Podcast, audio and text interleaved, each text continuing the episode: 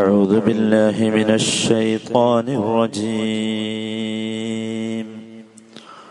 وإذ واعدنا موسى أربعين ليلة ثم اتخذتم العجل ثم اتخذتم العجل من بعده وأنتم ظالمون. أنبتي النامة وجنم. വഇദ് വഅദ്ന മൂസ, മൂസയുമായി നാം കരാറിലേർപ്പെട്ട സന്ദർഭം ഓർക്കുക. അർബഈന ലൈലത്തൻ, നാൽപ്പത് രാവുകൾക്ക് വേണ്ടി.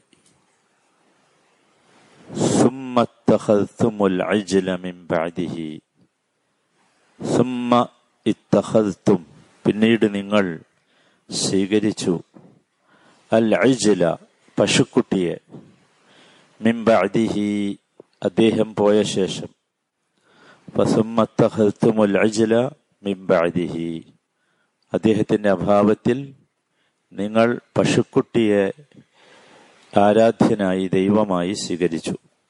വഅൻതും ളാലിമൂൻ നിങ്ങൾ അക്രമികളായിരിക്കെ. വഇദ് വഅദ്ന മൂസ അർബഈന ലൈലതൻ നാം മൂസയോട് നാൽപ്പത് രാവിന് കരാറിലേർപ്പെട്ട സന്ദർഭം ഓർക്കുക. വഇദ് വഇദ് എന്ന് നമ്മളിപ്പോൾ ഒരുപാടായി കേൾക്കണം.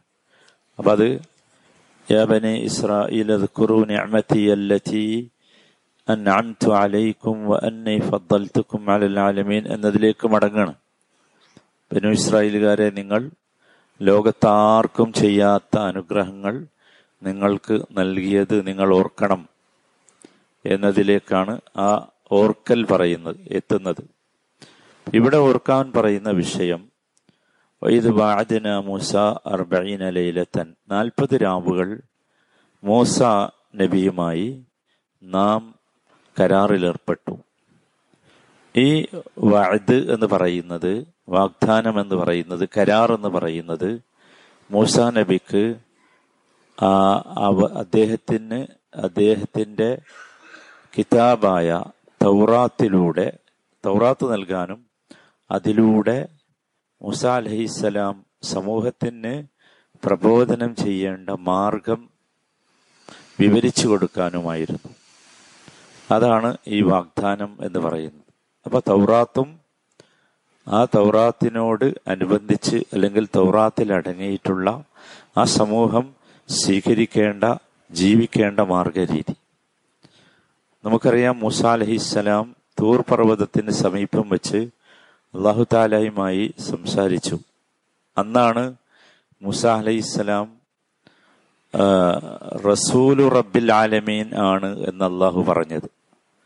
റസൂലു റബ്ബിൽ ആലമീൻ, ലോകങ്ങളുടെ രക്ഷിതാവായ ദൂതനായി താങ്കളെ നിയോഗിക്കുകയാണ് എന്ന് പറഞ്ഞത്. അങ്ങനെ ബനു ഇസ്രായേലിലേക്ക് അല്ലാഹു തആല നബി സല്ലല്ലാഹു അലൈഹി മൂസ അലൈഹിസ്സലാമിനെ നിയോഗിക്കുകയാണ് ബനു ഇസ്രായേലിന് വേണ്ടി. ബനു ഇസ്രായേലാണ് അന്ന് ലോകത്ത് ഏറ്റവും കൂടുതൽ അക്രമവും അധർമ്മവും അനീതിയും അനുഭവിച്ചു കൊണ്ടിരുന്ന സമൂഹം. സ്വാഭാവികമായി അത് കോപ്റ്റിക് വംശജരായ സമൂഹങ്ങളിൽ നിന്ന് ആയിരുന്നു. അപ്പം അവരുടെ ആ പ്രയാസത്തിൽ നിന്ന് ഇവരെ മോചിപ്പിക്കേണ്ടതുണ്ട്. അതോടൊപ്പം ആ രണ്ട് സമൂഹത്തിനും അള്ളാഹുവിൻ്റെ ഏകത്വത്തെക്കുറിച്ച് പ്രബോധനം ചെയ്യേണ്ടതുണ്ട്. അതിനാണ് യഥാർത്ഥത്തിൽ മൂസ നബിയെ നിയോഗിക്കുന്നത്.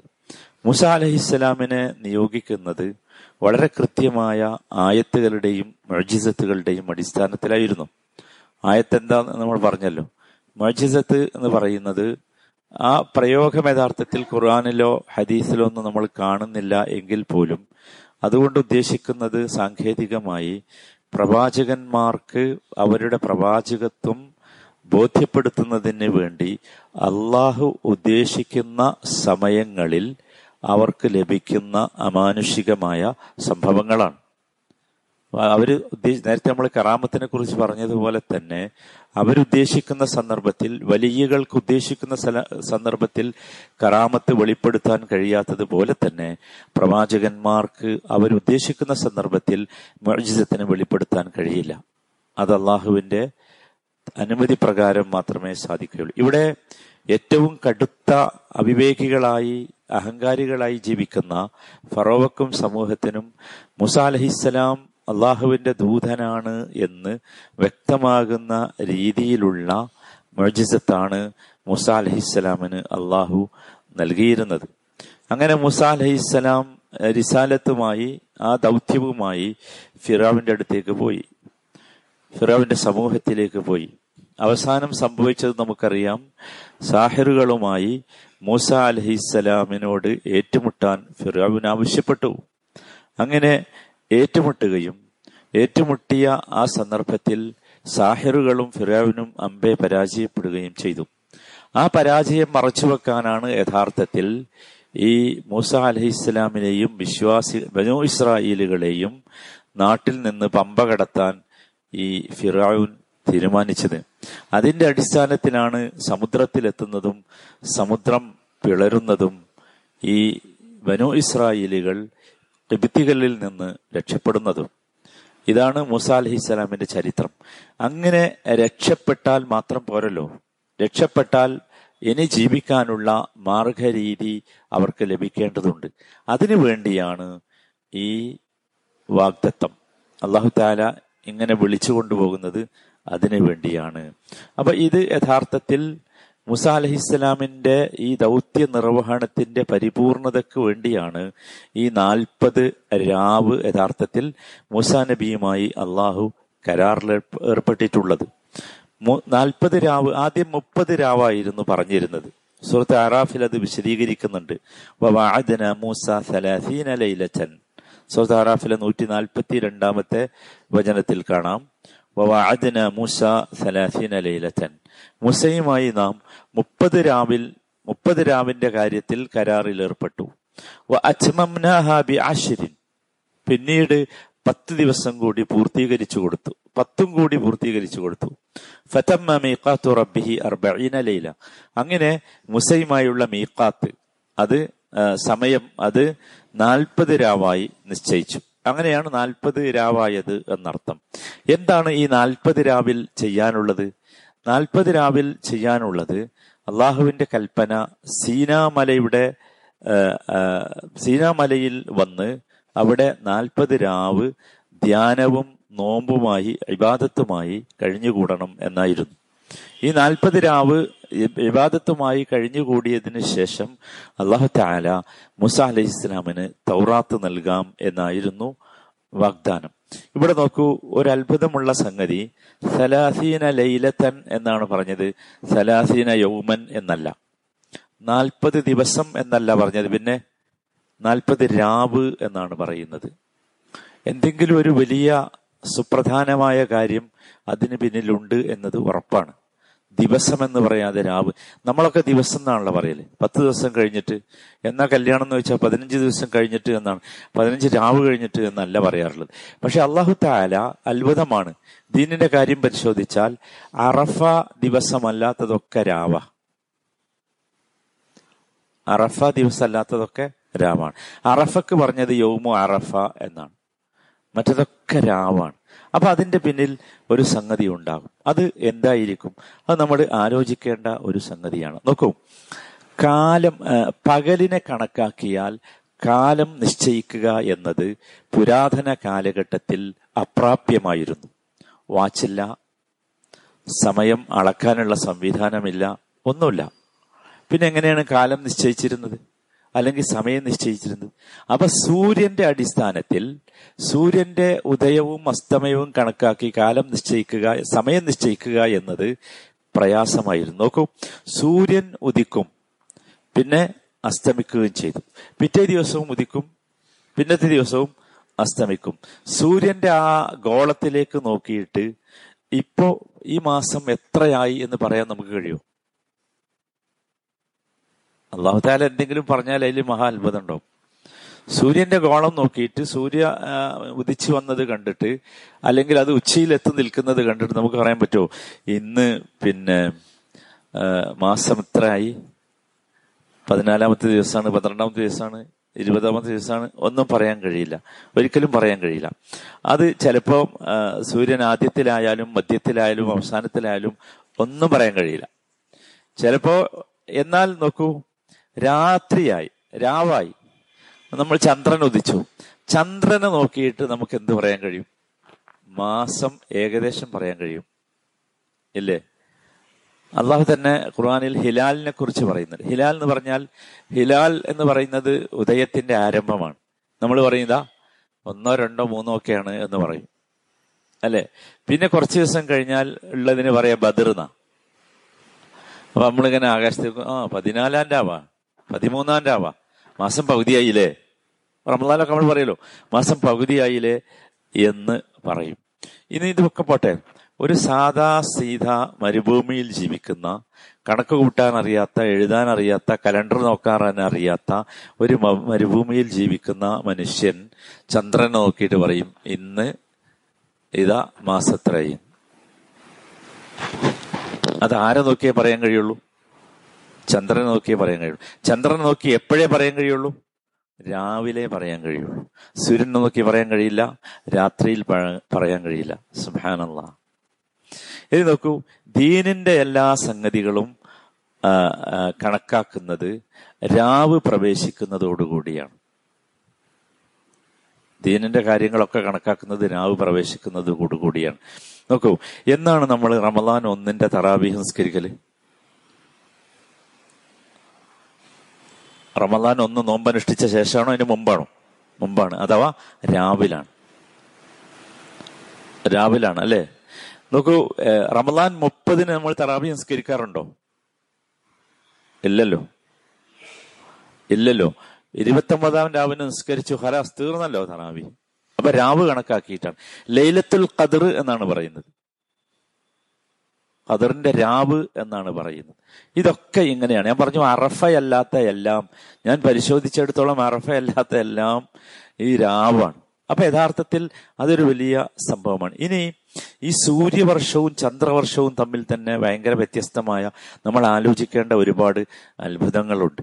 ഇവിടെ ഞാൻ ഈ ലൈലത്ത് അള്ളാഹു എന്തുകൊണ്ടാണ് രാവ് എന്ന് പറഞ്ഞത് എന്നത് മനസ്സിലാക്കാനാണ്. ഇതൊക്കെ നമ്മൾ മനസ്സിലാക്കണത് എന്തിനാന്ന് ചോദിച്ചാൽ, അള്ളാഹു സുബ്ഹാനഹു വ തആല ഈ ഖുർആനിന്റെ മഹാ അത്ഭുതം നമ്മൾ അറിയാനാണ്.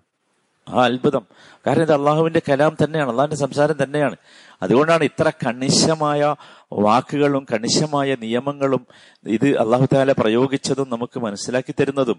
നോക്കൂ, ഈ ചന്ദ്രവർഷവും സൂര്യവർഷവും രണ്ടും നമുക്ക് വ്യത്യസ്ത, അതിന്റെ വ്യത്യസ്തത അറിയാലോ. അള്ളാഹു സുബ്ഹാനഹു തആല അള്ളാഹുവിന്റെ റഹ്മത്ത്, അള്ളാഹുവിന്റെ കാരുണ്യം പ്രപഞ്ചത്തിലാകമാനം അള്ളാഹു നൽകിയിട്ടുണ്ട്, ആകമാനം.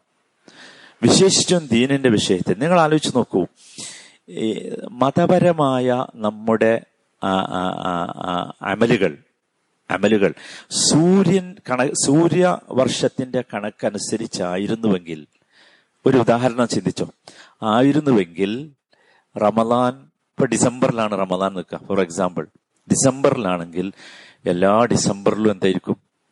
റമദാൻ ആയിരിക്കും അല്ലെ. ഡിസംബർ ഭയങ്കര ചൂടുള്ള മാസം, ഉദാഹരണമാണ് ഞാൻ പറയുന്നത്. ഈ മെയ് കൂട്ടിക്കോ, ഡിസംബറിൽ മെയ് മെയ്യിലാണ് നോക്കുക റമദാൻ. അപ്പൊ പെരും ചൂടുള്ള വർഷമായിരിക്കും എപ്പോഴും എന്ത് വരിക? റമദാൻ വരിക. എന്താണെങ്കിൽ സൂര്യവർഷത്തിന്റെ അടിസ്ഥാനത്തിലാണ് ഇത് കണക്ക് കൂട്ടിയിട്ടുള്ളത്, അല്ലെങ്കിൽ ഇത് നടപ്പാക്കുന്നത് എങ്കിൽ അല്ലാഹു തആലയുടെ മഹത്തായ റഹ്മത്ത് കൊണ്ട്, കാരുണ്യം കൊണ്ട് അല്ലാഹു അങ്ങനെയല്ല ചെയ്തത്. അല്ലാഹു ചന്ദ്രവർഷത്തിന്റെ അടിസ്ഥാനത്തിലാണ് നോമ്പ് നോക്കാൻ കൽപ്പിച്ചിട്ടുള്ളത്, റമദാൻ. അപ്പൊ നമ്മൾ എന്താ അനുഭവപ്പെടുന്നത്? നമുക്ക് ചിലപ്പോൾ നമ്മുടെ നോമ്പ് നല്ല തണുപ്പ് കാലത്തായിരിക്കും, ചിലപ്പോൾ മഴക്കാലത്തായിരിക്കും, ചിലപ്പോൾ വേനൽക്കാലത്തായിരിക്കും. സുബ്ഹാനല്ലാ, ആലോചിക്കൂ, അല്ലാഹു തആല നിശ്ചയിച്ച ഓരോന്നും അങ്ങനെയാണ്. എന്തും എന്താണ് ഇനി ഹജ്ജ് നോക്കൂ, എല്ലാം അങ്ങനെ. ഏത് ദീനുമായി ബന്ധപ്പെട്ട അമലുകളെയും അല്ലാഹു നിശ്ചയിച്ചത് ചന്ദ്രവർഷത്തിന്റെ കണക്കനുസരിച്ചാണ്. മനസ്സിലായില്ലേ? എന്തുകൊണ്ട്? അതന്നെ ഇത്, ഈ ഒരു ചേഞ്ച് അള്ളാഹുവിന്റെ ചേഞ്ച് യഥാർത്ഥത്തിൽ അള്ളാഹുവിന്റെ ഒരു റഹ്മത്താണ്. എന്നും ചൂടായാൽ പറ്റൂലല്ലോ, എന്നും തണുപ്പായാൽ പറ്റൂലല്ലോ, എന്നും ശൈത്യകാലമായാൽ പറ്റൂല പറ്റൂല. അപ്പൊ ആ ഒരു അള്ളാഹുവിന്റെ ഒരു ഒരു വല്ലാത്ത അത്ഭുതമാണ് യഥാർത്ഥത്തിൽ അത്. ഈ സൂര്യവർഷവും ചന്ദ്രവർഷവും തമ്മിൽ ഒരു വർഷത്തിൽ പതിനൊന്ന് ദിവസത്തിന്റെ വ്യത്യാസമുണ്ട്, പതിനൊന്ന് ദിവസത്തിന്റെ വ്യത്യാസമുണ്ട്. അതിൽ വലിയ അതും വലിയ അത്ഭുതമാണ്. അങ്ങനെ ഒരു വർഷത്തെ മുപ്പത്തിമൂന്ന് വർഷം കഴിയുമ്പോൾ ഒരു വർഷം വ്യത്യാസം വരും. ഈ പതിനൊന്ന് ഇങ്ങനെ പോയി പോയി മുപ്പത്തിമൂന്ന് വർഷം കഴിയുമ്പോൾ ഒരു വർഷത്തിന് വ്യത്യാസം വരും. സുബ്ഹാനല്ലാഹ്. ഇതൊക്കെ യഥാർത്ഥത്തിൽ നമ്മൾ അറിയേണ്ടത് അല്ലാഹു സുബ്ഹാനഹു വ തആല നമ്മളോട് കാണിക്കുന്ന ഈ പ്രപ ഈ ഭൂമിയിൽ ജീവിക്കുന്ന നമ്മളോട് കാണിക്കുന്ന വല്ലാത്ത കാരുണ്യമാണ്. നമുക്കത് അടുത്തറിയാൻ കഴിയണം. അതറിയണമെങ്കിൽ അള്ളാഹുവിൻ്റെ ഈ സംസാരത്തെ അതിൻ്റെ ഉള്ളിലേക്ക് ഇറങ്ങിച്ചെന്ന് ആ സംസാരത്തെ അറിയുമ്പോൾ മാത്രമേ നമുക്കത് ലഭിക്കുകയുള്ളൂ. ഇപ്പം നിങ്ങൾ ആലോചിച്ച് നോക്കി, ഇവിടെ രാവും ഈ രാവ് എന്ന പ്രയോഗവും പകല് പ്രയോഗിക്കാത്തതും ആലോചിച്ച് നോക്കൂ. ഇവിടെ ആലോചിച്ച് നോക്കൂ, സൂര്യ സൂര്യവർഷത്തിന്റെ അടിസ്ഥാനത്തിൽ ദീനിന്റെ അമലുകൾ കണക്കാക്കാതെ ചന്ദ്രന്റെ ചന്ദ്രവർഷത്തിന്റെ അടിസ്ഥാനത്തിൽ ദീനിന്റെ അമലുകൾ കണക്കാക്കിയതിലുള്ള അത്ഭുതം നിങ്ങൾ ആലോചിച്ച് നോക്കൂ. ഇങ്ങനെ ഓരോന്നും. അപ്പം നമ്മൾക്ക് ബോധ്യമാകണം ഇത് അള്ളാഹുവിൻ്റെ കലാമാണ്, ഇതിലുള്ള ഓരോ വാക്കുകളും അള്ളാഹുവിൻ്റെതാണ്, അള്ളാഹുവിൻ്റെ സംസാരമാണ്. അങ്ങനെ അള്ളാഹുവിൻ്റെ ഈ സംസാരത്തെ നമുക്ക് ബോധ്യമാകുമ്പോൾ, ഞാൻ അതുകൊണ്ടാണ് നിങ്ങളോട് പറഞ്ഞത്, നമുക്കൊരു പത്തായത്ത് കിട്ടിയാൽ മതി, എന്നാൽ തന്നെ നമ്മൾ രക്ഷപ്പെടും. കിട്ടേണ്ട മാതിരി പത്തായത്ത് കിട്ടിയാൽ നമ്മൾ രക്ഷപ്പെടും. എല്ലാം ഖുർആൻ മുഴുവനൊന്നും കിട്ടണമെന്നില്ല, പത്തായത്ത് കിട്ടിയാൽ പോലും നമ്മൾ രക്ഷപ്പെടും. പക്ഷെ അത് കിട്ടേണ്ട മാതിരി കിട്ടണം. ഇതിലെ അത്ഭുതം നിങ്ങൾ ചിന്തിച്ചു നോക്കും. ഇത്രമാത്രം അല്ലാഹു തആല നമ്മളോട് കാരുണ്യം കാണിക്കുന്നു എന്നർത്ഥം. ആ കാരുണ്യത്തെ അടുത്തറിയാനും അത് ചോദിച്ചുകൊണ്ട് അള്ളാഹുവിനോട് എപ്പോഴും അത് യാചിച്ചുകൊണ്ട് ജീവിക്കുവാനുമാണ് യഥാർത്ഥത്തിൽ ഇതൊക്കെ അറിയുമ്പോൾ നാം ശ്രമിക്കേണ്ടത്. അല്ലാഹു തആല ആ വിഭാഗത്തിൽ നമ്മയൊക്കെ ഉൾപ്പെടുത്തുമാറാകട്ടെ. അർഹമുർ റഹീമീനായ റബ്ബേ, അർഹമുർ റഹീമീനായ റബ്ബേ, ഓരോ വചനവും കഴിഞ്ഞു പോകുമ്പോൾ കടന്നു പോകുമ്പോൾ ഓരോ വചനത്തിലൂടെയും ഞങ്ങൾ സഞ്ചരിക്കുമ്പോൾ നിന്റെ കാരുണ്യം വല്ലാതെ ഞങ്ങൾ അറിയുകയാണ്, അനുഭവിക്കുകയാണ്. അർഹമുർ റഹീമീനായ റബ്ബേ, ഈ സാധുക്കളായ പാവങ്ങളായ ദുർബലന്മാരായ ഞങ്ങളോട് നീ കാരുണ്യം കാണിക്കണമേ. അർഹമുർ റഹീമീനായ റബ്ബേ, നിന്റെ കാരുണ്യമില്ലാതെ ജീവിക്കാൻ കഴിയില്ല ഈ ദുനിയാവിൽ. അർഹമുർ റഹീമീനായ റബ്ബേ, അളവറ്റ നിന്റെ കാരുണ്യം, അതിരില്ലാത്ത നിന്റെ കാരുണ്യം നൽകി ഞങ്ങളെ നീ അനുഗ്രഹിക്കണമേ. അർഹമുർ റഹീമീനായ റബ്ബേ, ഞങ്ങളിലുള്ള രോഗികൾക്ക് നീ സമാധാനവും ശിഫയും നൽകണമേ. അർഹമുർ റഹീമീനായ റബ്ബേ, വാ വാർദ്ധക്യം കൊണ്ട് പ്രയാസപ്പെടുന്ന മാതാപിതാക്കൾ, സഹോദരി സഹോദരങ്ങൾ, അവർക്കൊക്കെ നീ അള്ളാഹുവെ ആശ്വാസം നൽകണമേ. അർഹമുർ റഹീമീനായ റബ്ബേ, അവരെയും ഞങ്ങളെയും അവസാനത്തെ വാചകം ലാ ഇലാഹ ഇല്ലല്ലാഹ് എന്ന കലിമത്ത് തൗഹീദായി നിന്നെ കണ്ടുമുട്ടാൻ ഉള്ള സൗഭാഗ്യം ഞങ്ങൾക്ക് നീ നൽകണമേ. അർഹമുർ റഹീമീനായ റബ്ബേ, ഈ പരിശുദ്ധ ഖുർആനിലെ ഓരോ വചനങ്ങളും ഞങ്ങൾക്ക് വേണ്ടി സാക്ഷി നിൽക്കുന്ന സൗഭാഗ്യവാന്മാരിൽ ഞങ്ങളെ നീ ഉൾപ്പെടുത്തി അനുഗ്രഹിക്കണമേ. റബ്ബനാ ആതിനാ ഫിദ്ദുനിയാ ഹസന വഫിൽ ആഖിറതി ഹസനതൻ വഖിനാ അദാബന്നാർ. സല്ലല്ലാഹു വസല്ലമ അലാ സയ്യിദിൽ മുർസലീൻ വഅലാ ആലിഹി വസഹ്ബിഹി അജ്മഈൻ വൽഹംദുലില്ലാഹി റബ്ബിൽ ആലമീൻ.